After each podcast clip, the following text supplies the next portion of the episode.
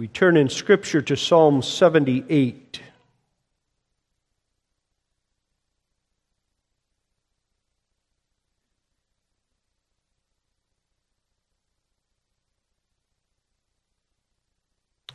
Going to read the first 24 verses. I had said through verse 39, but we'll read the first 24 verses of the psalm and then turn our attention to the fourth verse.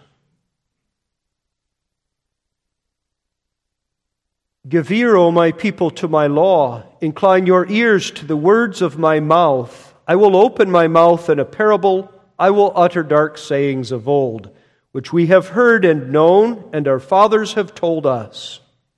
We will not hide them from their children, showing to the generation to come the praises of the Lord and his strength and his wonderful works that he hath done. For he established a testimony in Jacob and appointed a law in Israel, which he commanded our fathers, that they should make them known to their children, that the generation to come might know them even the children which should be born, who should arise and declare them to their children, that they might set their hope in God and not forget the works of God, but keep his commandments, and might not be as their fathers, a stubborn and rebellious generation, a generation that set not their heart aright, and whose spirit was not steadfast with God. The children of Ephraim, being armed and carrying bows, turned back in the day of battle. They kept not the covenant of God and refused to walk in his law and forgot his works and his wonders that he had showed them. Marvelous things did he in the sight of their fathers in the land of Egypt in the field of Zoan. He divided the sea and caused them to pass through. And he made the waters to stand as an heap. In the daytime also he led them with a cloud, and all the night with a light of fire. He clave the rocks in the wilderness and gave them drink as out of the great depths. He brought streams also out of the rock and caused rivers to run down, waters to run down like rivers. And they sinned yet more against him by provoking the Most High in the wilderness. And they tempted God in their heart by asking meat for their lust. Yea, they spake against God. They said, Can God furnish a table in the wilderness? Behold, he smote the rock, that the waters gushed out and the streams overflowed. Can he give bread also? Can he provide flesh for his people? Therefore the Lord heard this and was wroth. So a fire was kindled against Jacob, and anger also came up against Israel, because they believed not in God and trusted not in his salvation, though he had commanded the clouds from above and opened the doors of heaven and had rained down manna upon them to eat, and had given them of the corn of heaven. This far we will read the Word of God. Verse 4 We will not hide them from their children, showing to the generation to come the praises of the Lord and his strength and his wonderful works that he hath done.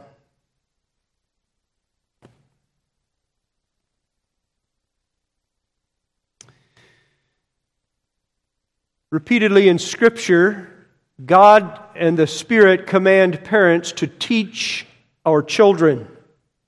You have this already in Deuteronomy 4. But teach them thy sons and thy sons' sons, especially the, the, the day that thou stoodest before the Lord thy God in Horeb. Teach the things your eyes have seen and your ears have heard that God did for you. This is repeated in Deuteronomy 6 as soon as the law is given for the second time. These words which I command thee this day shall be in thine heart, and thou shalt teach them diligently unto thy children, and shalt talk of them when thou sittest in thine house, and when thou walkest by the way, and when thou liest down, and when thou risest up. Other times in the Old Testament, Israel is reminded that she must teach, and the prophets announce that God's people will be destroyed for lack of knowledge. The same command comes to parents in the New Testament.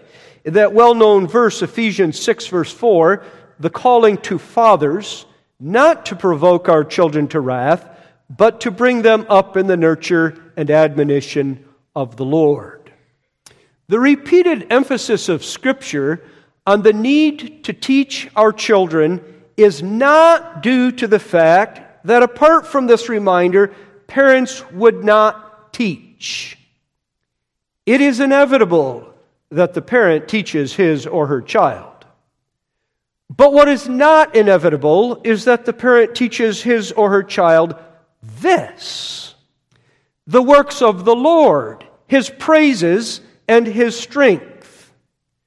It is inevitable that the parent teaches, but it may well be that the parent, himself given over to a very earthly mindset, will teach his child only earthly things, earthly values, will teach his child to be a good citizen of this country, and especially to have the values, ungodly values, and morals that this society loves.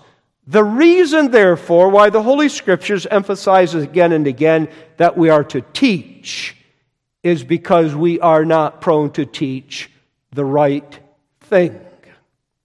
And set before us in the text, by implication, is the absolute and foundational need of every child to learn about Jehovah God. And therefore, the abiding calling of every parent to teach about Jehovah God. And therefore, implied the promise of the blessing of Jehovah, who continues his covenant in the line of generations as we teach our children about Jehovah God. And he blesses that instruction by his Holy Spirit. The fruit of these many commands to teach is the resolve of parents. That resolve is set forth in different places in the scripture also. You see examples in the Old Testament and Abraham and others who will teach. You read in Psalm 34, verse 11, Come, ye children, hearken unto me, says the psalmist, but also the parent. I will teach you the fear of the Lord. And you have in our text the resolve of godly parents we will not hide them from their children, showing to the generation to come the praises of the Lord and his strength and his wonderful works that he hath done. But underscoring both how necessary that our children be taught and how urgent that we teach them, the psalm recounts the history of Israel from the time of her leaving Egypt until the time of David and Solomon. And there's one theme, well, two, that come out in this psalm again and again and in that history. Yes, the miracles of Jehovah God, the wonderful things he hath done. That's beautiful. But what's not beautiful is that they forgot. And they turned away. And they questioned God. And they said, He was good to us once in giving us water. Is it possible? We rather doubt it is that He would give us bread. You have in Psalm 78 a faithful God contrasted with a faithless, unfaithful Israel. Lest our children be like Israel, we will teach. That's the resolve of godly parents set forth in the text. I call your attention to it under the theme Teaching the Generations to Come. Notice with me first the God centered instruction, second, the God given duty, and thirdly, the God glorifying vow. Our eyes focus then on Jehovah God, for he is the one only unchangeable being, the one who determines all reality, the one who is eternal, the one in whom all of our life and our salvation depends, we will look to Jehovah God, and Him we will teach. The content of the instruction that our text speaks of centers in two things about Jehovah. The first is what he has done, his wonderful works that he hath done. The parent is going to teach history, the history of the church, the history of Israel, the church of the Old Testament, the history of Jehovah's faithfulness to his church. But in the context and in the process, the history of one miracle of Jehovah after another for the good of his church. The works of Jehovah, after all, are those works that we would call his providence, his government of all of history, but also those works which show that he directs providence with a view to the salvation of the church. For everything that Jehovah decrees and everything that he brings to pass has this ultimately as its goal to take sinners, elect sinners, fallen in Adam and Eve, renew, regenerate, having provided Christ for us, and exalt us to heavenly glory. That, in a nutshell, is the work of Jehovah which he carries out unchangeably, infallibly, faithfully again and again. And Israel's history is full of instances of this work. It was the plan of Jehovah God to bring her out of Egypt. That was part of her salvation. Also, to bring her through the wilderness, where he would show that he was her ever constant and faithful and present helper and then to bring her finally into the promised land of Canaan, the picture of heaven. This is Israel's salvation, not just in an earthly sense, but in picture form, her salvation in Jesus Christ. And along the way, he does works, miracles. Why, in other words, will you teach your child history? To point your child to the God who governs history. And then the first place is what the text brings out about Jehovah. In the second place, not just what Jehovah has done, but who he is. We will show to the generation to come the praises of the Lord and his strength.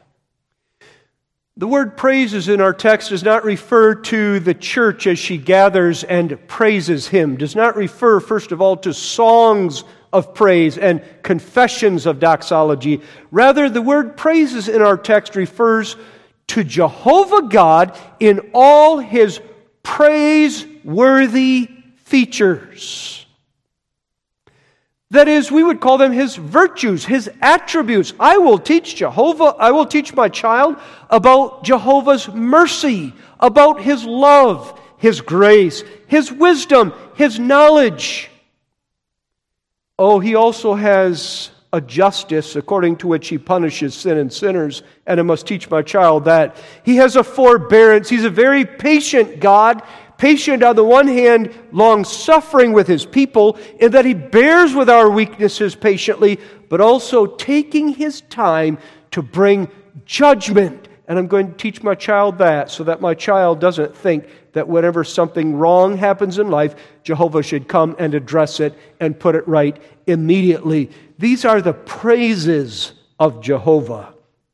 And then, of all of the praises, the psalmist singles out his strength, we would call it, his power, his omnipotence. In all that Jehovah is, and in all his displaying of whom he is, he shows his unlimited power to do as he pleases. Certainly, the miracles in the wilderness did that. Who but Jehovah could bring water out of a rock?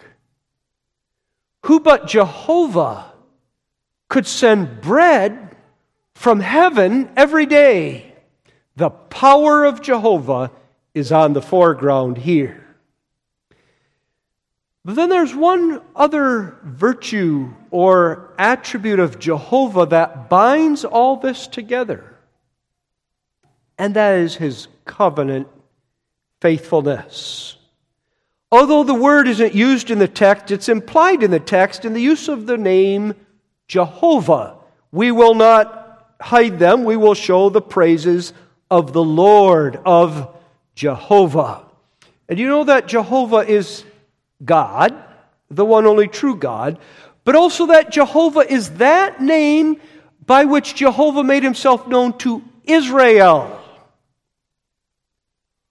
All the people of the world know there is a God. They might deny it, but they know there is a God, a great, supreme, powerful one.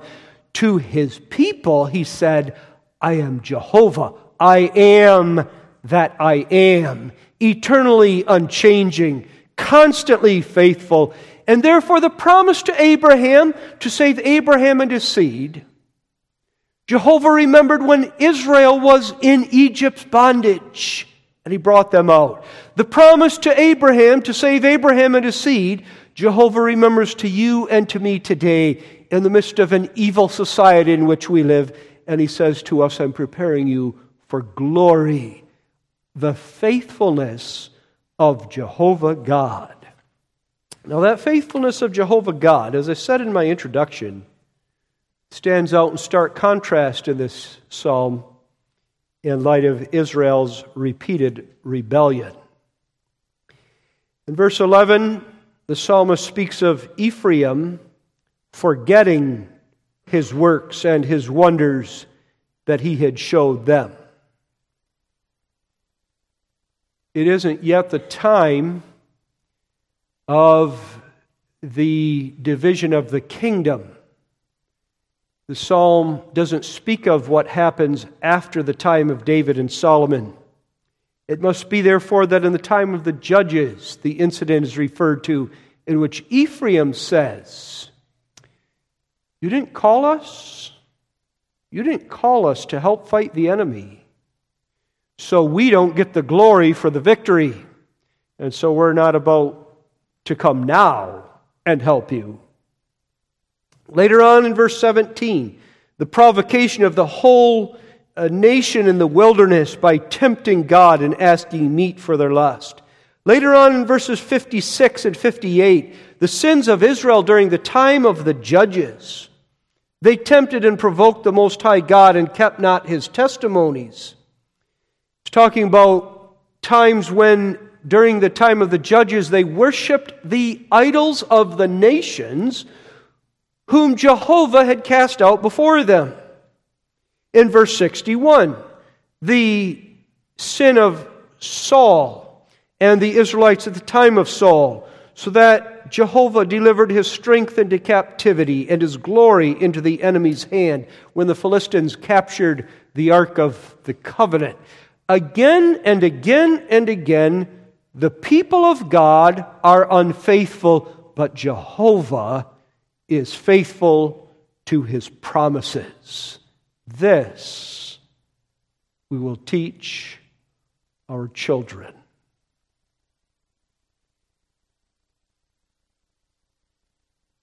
How necessary that the child learn this. In the first place, because the child is not by nature going to learn the knowledge of Jehovah God. That is, it's not the sort of thing a child intuitively develops in.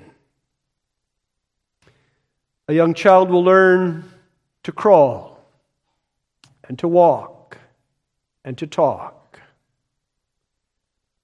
A young child will learn to observe people around him and her and how to respond and react. A young child will learn to lie. A young child will learn to seek himself or herself. A young child will not, on his or her own, learn about Jehovah's faithfulness. Rather, the young child will, in his own nature, manifest that same sinfulness that Israel manifested, grown adults manifested. The child will be a sinner is a sinner. And therefore, we must teach the child that not because of his or her righteousness or obedience, but rather what makes necessary the faithfulness of Jehovah is the child's sins, Jehovah will yet be faithful to his promises. And now we who are in the New Testament can do something in driving the point home that the Old Testament saint could only do in picture form. We can point the child to the proof of this faithfulness, power, praises of Jehovah God, and the supreme of all his wonderful works in the sending of Jesus Christ into our flesh, in putting on Jesus Christ our sin, guilt, and curse, and in causing Jesus Christ to bear that curse and wrath of God in full on the tree of the cross, so that to our child we can say, Your sins have been paid for. That's part of the faithfulness of Jehovah God.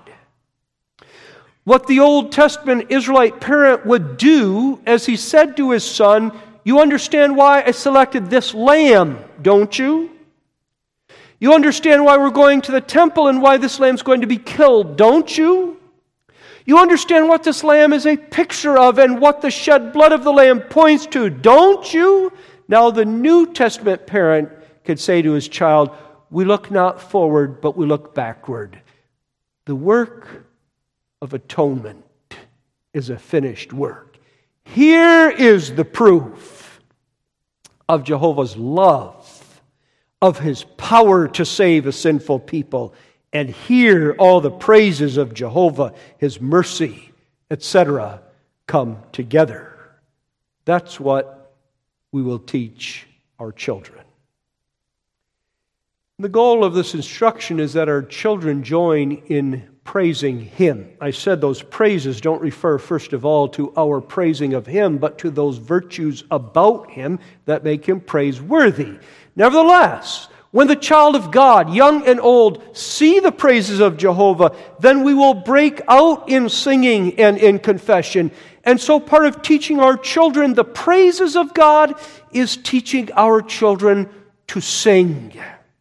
Psalm 78, as is true of all of the Psalms, is a song.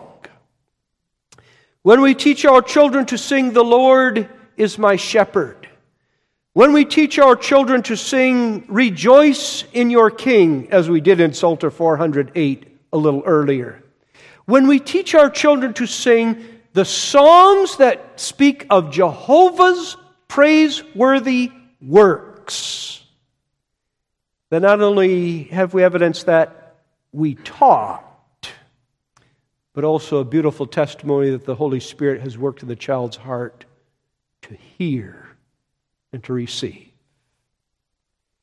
You'll teach your child many other things. Do not fail to teach your child Jehovah's praises, strength, wonderful works, and faithfulness. To do so is the God given duty of God's people. The text does not set forth a command. That's to be acknowledged. To call this a duty is not to find in the text a command, thou shalt. As I said in the introduction, though, the we will of the text, the resolve of the parents, proceeds from an understanding that God has given us these commands and that we are duty bound to carry them out. There are therefore in the text three things that are worthy of note in connection with the duty that God lays on us. The first is the answer to the question whose duty is it? We will not hide them. That means, of course, that it's the duty, first of all, of parents. The we are parents, those to whom God has given children. In the family unit, the most foundational calling of the father and mother, in addition to the care of the physical bodily need of the helpless child, is the calling to instruct. What is striking in the word we is, first of all, the fact that this means more than one. And so, from that, I can make an application to the calling of both father and mother. The father is the head of the home, and as such, it is the father's calling to see to it that his children are instructed in the fear of Jehovah God. So much is that the father's calling that even though he's probably not going to give it his full time attention as he's busy at work and in other uh, pursuit of other kingdom causes, that he must be sure that when he has time with his children, this is prominent. And it may be that the father takes his child hunting or fishing, teaches him to do some or another task around the house, and in that way prepares his child for life. But always the goal of the father is to prepare the child for life in the service of Jehovah. This governs all you teach. In the second place, the role of the mother in teaching the children is also prominently set forth in Scripture. Think of Proverbs 31 as a for instance. Think of other passages in the New Testament in which mothers are given a calling and, and a command, and that command really is to be fulfilled in the raising of the children. And then look at Timothy as an example to whom the Apostle Paul says, It was your mother and your grandmother, Lois and Eunice, who were the means of Jehovah God to work in you this faith, the calling of a mother. A mother who has more time for the child as she is with the child throughout the day. A mother who might at times think that in the first few months of mothering, the, the care of the earthly needs of the child consumes her and she has not time to do much else, still has time to sing to her child as she feeds the child. And to tell the child, even before the child can understand, about a God who created the child and who loves the child. That, first of all, in the we. But now we can expand even more. What's striking is that the text is not just a parent or a set of parents saying, We've got our child in mind and we will teach our child. The text has a broader perspective to it. The we is Israel. And that comes out from the mention of we not hiding it from their children. It's one thing to say, I won't hide it from my child. But now the parents look at their child and they say of this child, this is not just my child, this is their child. And what's meant here is that the child is the child of the grandparents also, and of the great grandparents also. In other words, the psalmist is remembering the doctrine of the covenant of Jehovah God, his friendship that he establishes with us in Christ, as it continues in the line of generations. And notice both in the text and in the following verses how many generations he has in mind. We, that's the parents, their children, so the children, that's the generation following the parents, and then there refers to uh, his ancestors, showing to the generation to come. And then in verse 6, that the generation to come might know them, who should arise and declare them to their children. You have four generations explicitly mentioned, and then the generation past is all lumped into one, and you could divide that out too and say, well, there are more generations past. The children are the children of the covenant. Some have called them the church's children, and that's not a wrong way to say it, although it could be misunderstood. For Rome, too, will say, Those are my children.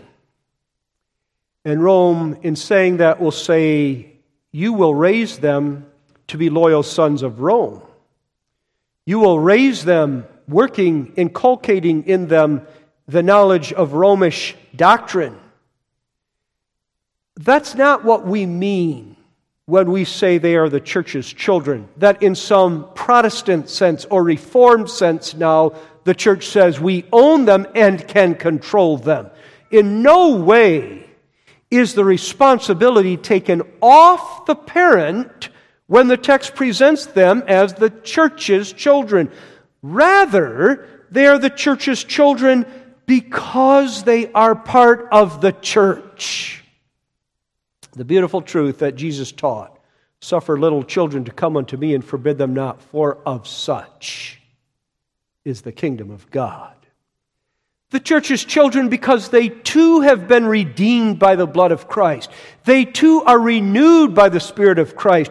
To them too have come the covenant promises of God. The heir of salvation they are. The inheritance of heaven is for them. Therefore, we will teach them. And so the church assists the parents and encourages the parents in fulfilling the parents' calling. One way in which the church does this in an official way is by the preaching of the gospel and by catechism instruction.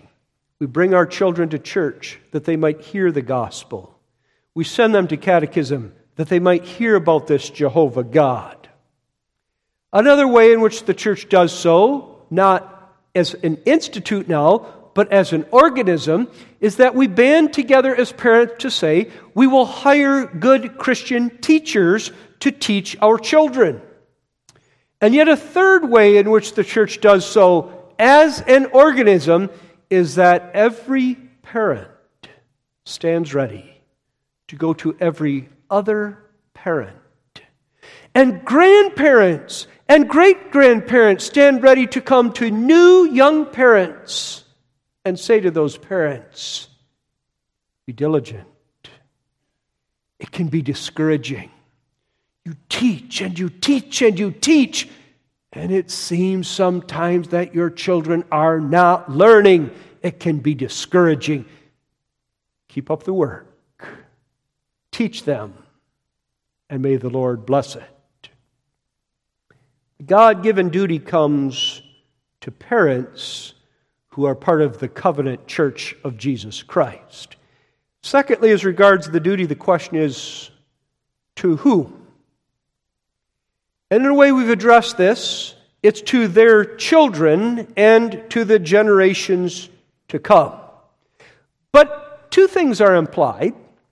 And the first is that Jehovah God in Jesus Christ loves children, elect children, Yes. Redeemed, spirit filled children. Yes. Not each and every child head for head, any more than he loves each and every person head for head, but he loves children. God, in His providence, gave us to be members of a church that understands that.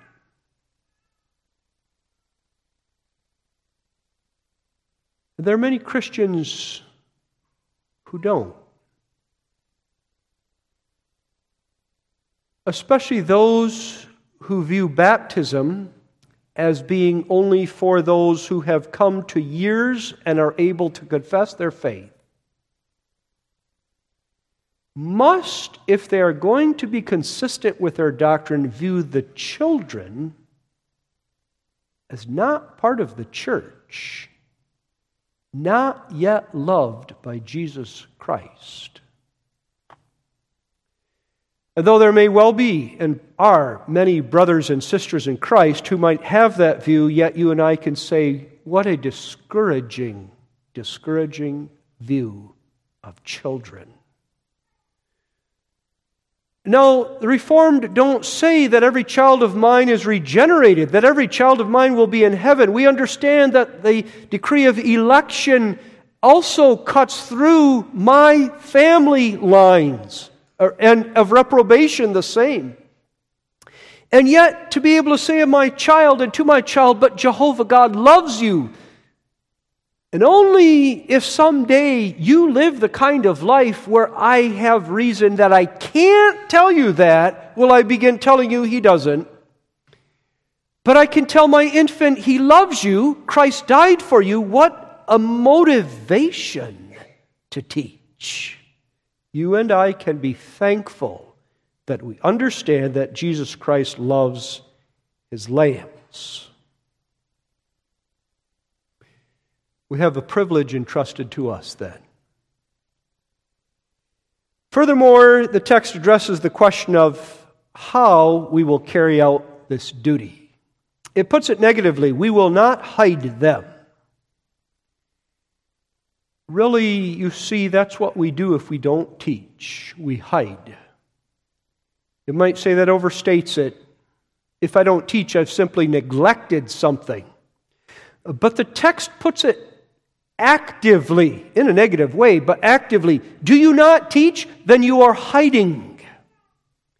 When Israel, when the people of God forget then the point isn't that this one day they were going about their task and Jehovah God was just someone that they didn't cross their mind that day, they didn't think about him.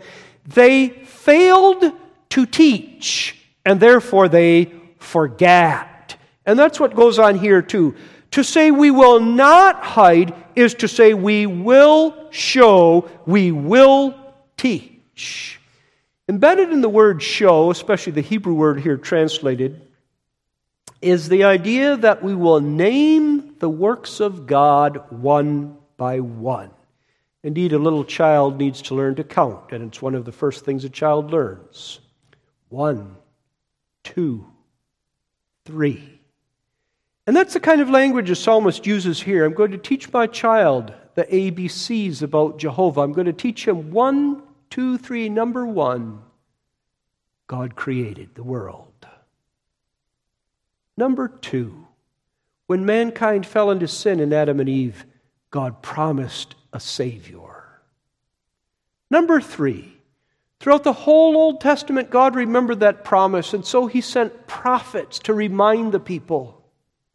Number four, all of the sacrifices and ceremonies of the law in the Old Testament pointed to the Jesus Christ who had come, etc. One by one. That's the point of we will show, we will count.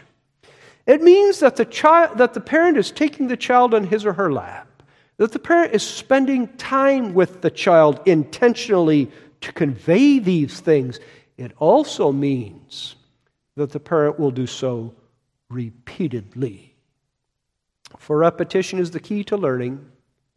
And though I've been told something ten times, it may be it has not yet sunk down in my brain, which perhaps, especially in the case of a more mature person, is our fault. But in the case of a child, it is part of the educational, pedagogical process. Evidently, if the calling of parents to teach these things to their children and consciously show them, enumerate them to the children, is the calling set forth in their text, the parent must have time, much time with his child. And that father and mother who says, But I have no time, is neglecting to carry out a God given duty. Now, there's something striking here that God would give us this duty. You could stop back, you could make a step back, you can make some objections, or at least ask questions. You can say, Is it not true that the elect are all saved? Is it not true that every redeemed child of God gets to heaven? Is it not true that only the Holy Spirit can work faith in my child? Why then is the calling coming to me? I am not God. And on the one hand, the parent must remember that. No, I am not God. Just as a preacher and as a missionary, sometimes in carrying out his calling to teach and preach, finds that there are those who hear and hate him for it. So there are times when the parent is caused to see very clearly, I am not God, because he has a child who says, my parents tried making me religious. Church was all that mattered to them. And in today's day and age, children will sometimes say of such parents, that was spiritual abuse. At that point, a parent might say, Why do I do this? I can't work faith in my child anyway. Why do I do this? Why do we? Because Jehovah God, who alone by his grace saves, alone regenerates a dead heart of the children as he regenerated our own once dead hearts, uses means. Just can't get around what's so obvious again and again in the scriptures. The promise of Jehovah is not that as I do it, it will bear lovely fruit. And at every point, each one of my children will praise Jehovah God and be godly. That is not the promise of Jehovah. But decide that you and I are not going to teach our children. And then he says to you and to me, What made you think I'd save any of them? He didn't teach, he uses means. Indeed, that's what we came to church for today to hear the preaching of the gospel, a means to see and witness and administer the sacrament of baptism, a means. So, really, does Jehovah God, who alone sovereignly by grace saves, tie his work of salvation to the use of weak human, sinful, fallible means that he says, You must teach. And the parents say, We will. This becomes now the reason why we make a God glorifying vow. We will. A vow is a promise to Jehovah God and the promise to Jehovah God is a promise made also in the hearing of others. We heard a vow this morning when parents said one word yes. That one word was a promise made to Jehovah God in our hearing that they understood the calling God laid on them and, in the power and strength God would give them, resolved to carry it out. And that's what parents are doing here in the text. We will not hide, but show a vow. Why do we make this vow? In the first place, certainly obedience to Jehovah's command. And that shows reverence on the part of parents. It demonstrates godliness on our part. That Jehovah gives us a command, and instead of being like Israel saying, We're not going to, we won't listen, the parent says, I will. Of course, what further motivates us in the keeping of the vow and explains the making of the vow is gratitude to Jehovah for our knowledge of Him. You will learn more about Jehovah as you get older. That's the nature of it. And even your teaching your children about Jehovah will be the occasion for you to grow in your knowledge. But you yourself will say today that you're not about to teach your child an unfamiliar subject. You're not going to say, Boy, I know nothing about this Jehovah, but I've got to teach my child about him, so I'd best go learn. You know him, you confess him. You look back in your life and you see his works in your life, especially you see his work of salvation in you, and you say, I'm thankful. I will teach my children. And in the third place, what motivates and explains the reason for the vow is the fact that every godly parent desires one day to be in heaven with his children. And so we labor, but that labor is accompanied by sweat, blood, and tears. And the tears drive us back to Jehovah God. We say to Jehovah, Keep me from being frustrated with this child, this child who seems not to be learning. Keep me from giving up hope with that young child, that young adult of mine who is intent right now on living a life of ungodliness. Keep me from giving up because though I am the means, I cannot do it. The vow and our consciousness of making a vow, a weighty vow, drives us to Jehovah God in prayer. And yet we bring that prayer to Jehovah God in the confidence that He will hear and answer. For His testimony to us in the death and resurrection of Jesus Christ our Lord, and in the sacrament of baptism, in the washing away of sins and the renewing of a godly life, His testimony to us is that He, as Father, and He, as Son, and He, as Holy Spirit, does everything necessary for the salvation of his children. Understand that? Then, when you behold his praises, praise him. And may we join with the church of all ages, past and future, who, having been taught, praise him now and in heaven will to all eternity. Amen. Our Father which art in heaven, to the honor and the glory of thy name, receive our praise.